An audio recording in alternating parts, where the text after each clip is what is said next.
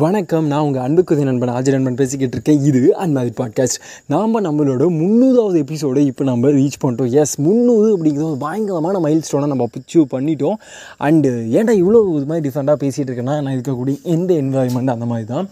And இன்றைக்கி வந்து நான் என்ன எபிசோட் பேசணும் அப்படின்னா கேம்ப கோலா அப்படிங்கிற விஷயத்தை பற்றி பேசலாம் அப்படின்னு நான் நேற்றோட எபிசோடில் சொல்லியிருக்கேன். பட் இன்றைக்கி நம்ம அதை பற்றி பேச போகிறது இல்லை. ஏன் அப்படின்னா ஒரு முந்நூறாவது எபிசோடு ஒரு ஸ்பெஷலான விஷயத்தை பற்றி பேசணும் இல்லையா? ஸோ உங்களுக்காக ஒரு ஸ்பெஷலான கண்டென்ட் இதை பற்றி உங்களுக்கு தெரிஞ்சிருந்துச்சுன்னா சூப்பர் பட் தெரியலனா தயவு செஞ்சு தெரிஞ்சுக்கோங்க. என்ன அப்படின்னா ஒரு குறிப்பிட்ட காலகட்டத்துக்கு முன்னாடி ஒரு எக்ஸ்பெரிமெண்ட் பண்ணியிருக்காங்க ஒரு ஆய்வகத்தில். அந்த ஆய்வகம் அந்த ஆய்வகத்தில் என்ன எக்ஸ்பெரிமெண்ட் பண்ணாங்க அப்படின்னா எலிகள் இருக்குது பார்த்தீங்கன்னா நம்ம இந்த சுண்டலி அதெல்லாம் சொல்கிறோம்ல அந்த மாதிரி எலிகளை வந்து ஒரு குறிப்பிட்ட எலிகள் அப்ராக்சிமேட்டாக ஒரு நாலு எலிகள்னு வச்சுக்கலாம். அந்த நாலு எலிகளுக்கு தேவையான ஒரு கட்டமைப்பு அதில் வந்து அதுக்கு தேவையான உணவு அதுக்கு தேவையான தங்குமிடம் இந்த மாதிரி எலிகளுக்கு தேவையான எல்லா சொஃபஸ்டிகேட்டட் ஒரு பேரடைஸ் கிட்டத்தட்ட ஒரு சொர்க்கத்தை வந்து உருவாக்கி அங்கே அந்த நாலு எலிகளை வந்து விட்டு வாழ வைக்கிறாங்க. ஓகேவா எந்த பிரச்சனையும் இருக்காது. எந்த பிரச்சனையும் இல்லை. போன தொல்லியோ மற்ற எந்த தொல்லையுமே அதுக்கு இருக்காது. அந்த இடத்தையும் வந்து அப்பப்போ அந்த அந்த எலிகளுக்கு ஏற்ற மாதிரியான மா சூழல்களுக்கு ஏற்ற மாதிரியே அதை பராமரிச்சுட்டு வந்திருக்காங்க. ஆனால் என்ன நடந்துச்சு தெரியுமா? நாலு வருஷத்துலேயே அந்த எலிகள் அனைத்துமே செத்து போச்சு. என்னடா சொல்கிற ஒரு சொர்க்கத்தில் விட்டால் செத்து போயிடுவோமானா எஸ் அதுதான் அங்கே நடந்ததுக்கு. எதனால் அப்படி நடந்துச்சு அப்படின்னா அந்த எலிகள் ஃபஸ்ட்டு அப்போ என்ன நடந்துச்சுன்னு பார்க்கலாம்.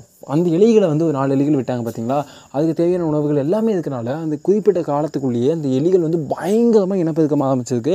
அதோட மக்கள் தொகை எங்கேயும் எகி எகிரி இருக்குது செம்மையாக செம்மையாக வந்து அதோட கூட்டம் கூட்டமாக கூட்டம் கூட்டமாக எலிகள் வந்து உற்பத்தி ஆகிடுச்சு உற்பத்தியான எலிகள் வந்து நிறைய சண்டை போட ஆரம்பிச்சிச்சு. அதுக்குள்ளுக்குள்ளே நிறைய பிரிவினைகள் வர ஆரம்பிச்சிச்சு. பட் இதெல்லாம் அதுக்குள்ளே நடந்துக்கிட்டே இருந்தாலும் ஒரு காலகட்டத்தில் என்ன ஆச்சுன்னா பாதி பாதியாக நம்மளால் அந்த எலிகள் கூட்டத்தை பிரிக்க முடிஞ்சு பாதி எலிகள் வந்து மனதளவு அதாவது மென்டலி ரொம்ப வந்து டிப்ரெஸ்டாக இருக்க மாதிரியான எலிகள் அதோட நடவடிக்கைகளில் அதை நம்மளால் கண்டுபிடிக்க முடியும் இல்லையா? அந்த மாதிரி அதாவது மற்ற எலிகளோடு சேர்ந்து கூட்டமாக இல்லாமல் அது தனி அது தனிமையை விரும்பக்கூடிய மனநிலை இருக்க மாதிரி அதோட ஆக்டிவியை நீங்கள் க்ளோஸாக அதையே ஃபாலோ பண்ணிட்டுருக்கீங்கன்னா உங்களால் கண்டுபிடிக்க முடியும். அதை வந்து ஒரு சில எலிகள்கிட்டையும் மீதி இருக்க எலிகள் வந்து உடல் அளவில் ரொம்ப வலிமையாக வலிமை இழந்து வந்திருக்கு ஏன் அப்படின்னா அதுக்கு போராட்டம் அப்படிங்கிற குணமே இல்லாமல் போயிடுச்சு. அதனால் அதுக்கு தேவையே இல்லைல்ல. அதுக்கு தேவையான உணவு எல்லாமே அதுக்கிட்டே இருக்குது மிஞ்சி போனால் அந்த கூட்டத்தில் இருக்கக்கூடிய அந்த அந்த சக எலிகள்கிட்ட மட்டும் தான் சண்டை போட போகுது. அது வேறு ஏதாவது அதுக்குள்ளுக்குள்ளே இருக்கக்கூடிய மாற்று கருத்துக்களுக்கு அதனால் அடுத்த தலைமுறை அப்படிங்கிறது வந்து ரொம்ப ரொம்ப ரொம்ப வீக்கான ஒரு தலைமுறையாக மாறி இருக்குது அதனால் அது அப்படியே மக்கள் தொகையும் குறைய ஆரம்பிச்சிருக்கு எவ்வளோ வேகமாக மக்கள் தொகை எகுதிச்சோ அதே வேகத்தில் வந்து மக்கள் தொகை இறங்க ஆரம்பிச்சிருக்கு அதாவது இந்த எலிகளுக்குள்ளே. ஏன் அப்படிங்கிறத பார்க்கும்போது முன்ன சொன்ன மாதிரி தான் பா பாதி பெரிய ஃபிஃப்டி ஃபிஃப்டியாக பிரித்தோம் அப்படின்னா மன வலிமை மன வலிமை இல்லாத ஒரு எலி வந்து மனதளவில் சோ சோர்வையாக இருக்கக்கூடிய ஒரு மனுஷனே வந்து அவனுக்கு வேறு எந்த விஷயத்து மேலே ஈடுபாடு வராது. அதனால் அதுக்கு வந்து தன்னோட இனப்பெருக்கத்தை பற்றியோ அடுத்த அதோட வாழ்க்கையை பற்றியோ அதை பற்றி அதுக்கு அதுக்கு எந்த சிந்தனையும் இல்லை. அது வந்து தன்னோட வாழ்க்கையை எப்படியோ ஓட்டிட்டா போகணும்னு சொல்லி அது இறந்து போயிடுச்சு. மீதி இருக்க எலிகள் எப்படி இருந்துச்சு அப்படின்னா உடல் அளவில் ரொம்ப ரொம்ப வலிமை இழந்து அது ஒ- அதாவது அதோட அடுத்த இனப்பெருக்கம் பண்ணிட்டு அடுத்து அது குட்டி போடும்ல அந்த குட்டிகள் உடனே செத்து போகிற அளவுக்கு ரொம்ப வீக்கான உடல் அளவில் வீக்கான எலிகளாக மாறி இருக்குது இப்போது என்ன ஆகிடுச்சு அப்படி பார்த்தீங்கன்னா கிட்டத்தட்ட ஒரு நாலு வருஷத்துக்குள்ளேயே அங்கேருந்து அத்தனை எலிகளுமே வந்து அவ்வளோதான் முடிஞ்சிச்சு செத்துச்சு நாலு எலிகள் அறநூறு எலிகளுக்கு மேலே இனப்பெருக்கமாகி ரொம்ப பெரிய கூட்டமாக மாறினதுக்கப்புறம் நாலு வருஷத்தில் கம்ப்ளீட்டாக அந்த அந்த இடத்துல இருந்த எலி இனங்களே அழிஞ்சிடுச்சு அதாவது அந்த அந்த நாலு எலிகள் அப்படியே இனப்பெருக்கமாச்சு வந்துச்சுல்ல அது எல்லாமே அழிஞ்சிடுச்சு. ஆனாலும் அந்த நாலு வருஷத்துக்கு நாலு வருஷமுமே வந்து அங்கே இருக்கக்கூடிய அந்த ஆராய்ச்சியாளர்களை ஃபாலோ பண்ணாங்க இல்லையா? அவங்க வந்து முதல் நாள் அதுக்கான சொர்க்கம் ஒன்று அமைச்சு கொடுத்தாங்க இல்லையா?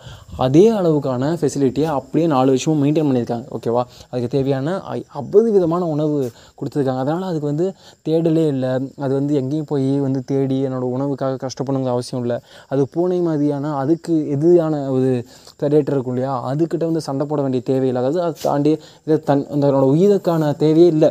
நான் ஏன் வந்து என்னோடய உயிரை தக்க வச்சுக்கணும் அப்படிங்கும்போது தான் அது எனக்கு எது எது இருக்கா அப்படிங்கும்போது என் உடலை நான் வலிமைப்படுத்திப்பேன் இல்லையா?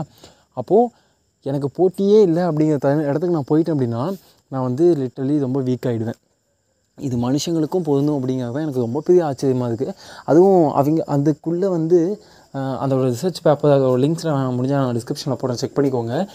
லிட்ரலி வந்து இன்றைக்கி நம்ம மக்கள் தொகை அதிகமாகிட்டு இருக்கு. நாம் எந்த மாதிரி பிரச்சனைகளை ஃபேஸ் பண்ணிகிட்டு இருக்கோமோ அதே மாதிரி பிரச்சனைகள் தான் அங்கேயும் ஃபேஸ் பண்ணியிருக்கு. அந்த எலிகள் கூட்டத்துக்குள்ளேயும். அப்போது எனக்கு இந்த இடத்துல ஒரு மாதிரி இது ஏன் இந்த முந்நூறாவது எபிசோட நான் ஷேர் பண்ணுறேன் அப்படின்னா நாம் பெருமையாக பேசிக்கணும்ல. நம்ம வந்து மனிதர்கள் மற்ற உயிரினங்கள் மாதிரி இல்லை. நம்ம வந்து ஒரு ஸ்பெஷலான மனுஷங்க ரொம்ப சிந்தனை உள்ளவங்க. நாம் தான் ஏன் எதுக்குன்னு யோசிப்போன்னு. பட் அப்படி இல்லைங்க.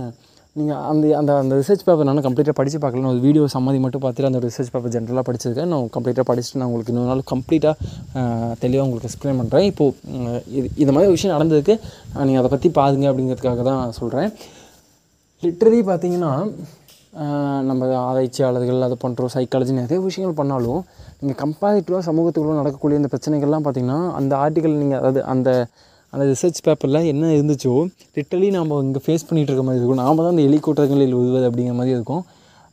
ஆனால் இதை நம்ம எப்படி கையாளுறோம் அப்படிங்கிறது ரொம்ப ரொம்ப முக்கியமான விஷயம்.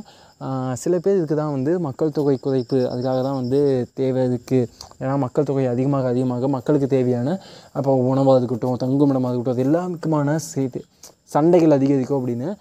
ஒருவேளை எனக்கு அதை தாண்டி இன்னொரு விஷயமும் தோணுச்சு. நமக்கு தேவையான எல்லா விஷயமும் நமக்கு கிடச்சிச்சின்னு வைங்களேன் நம்ம ஏன் வாழணும்?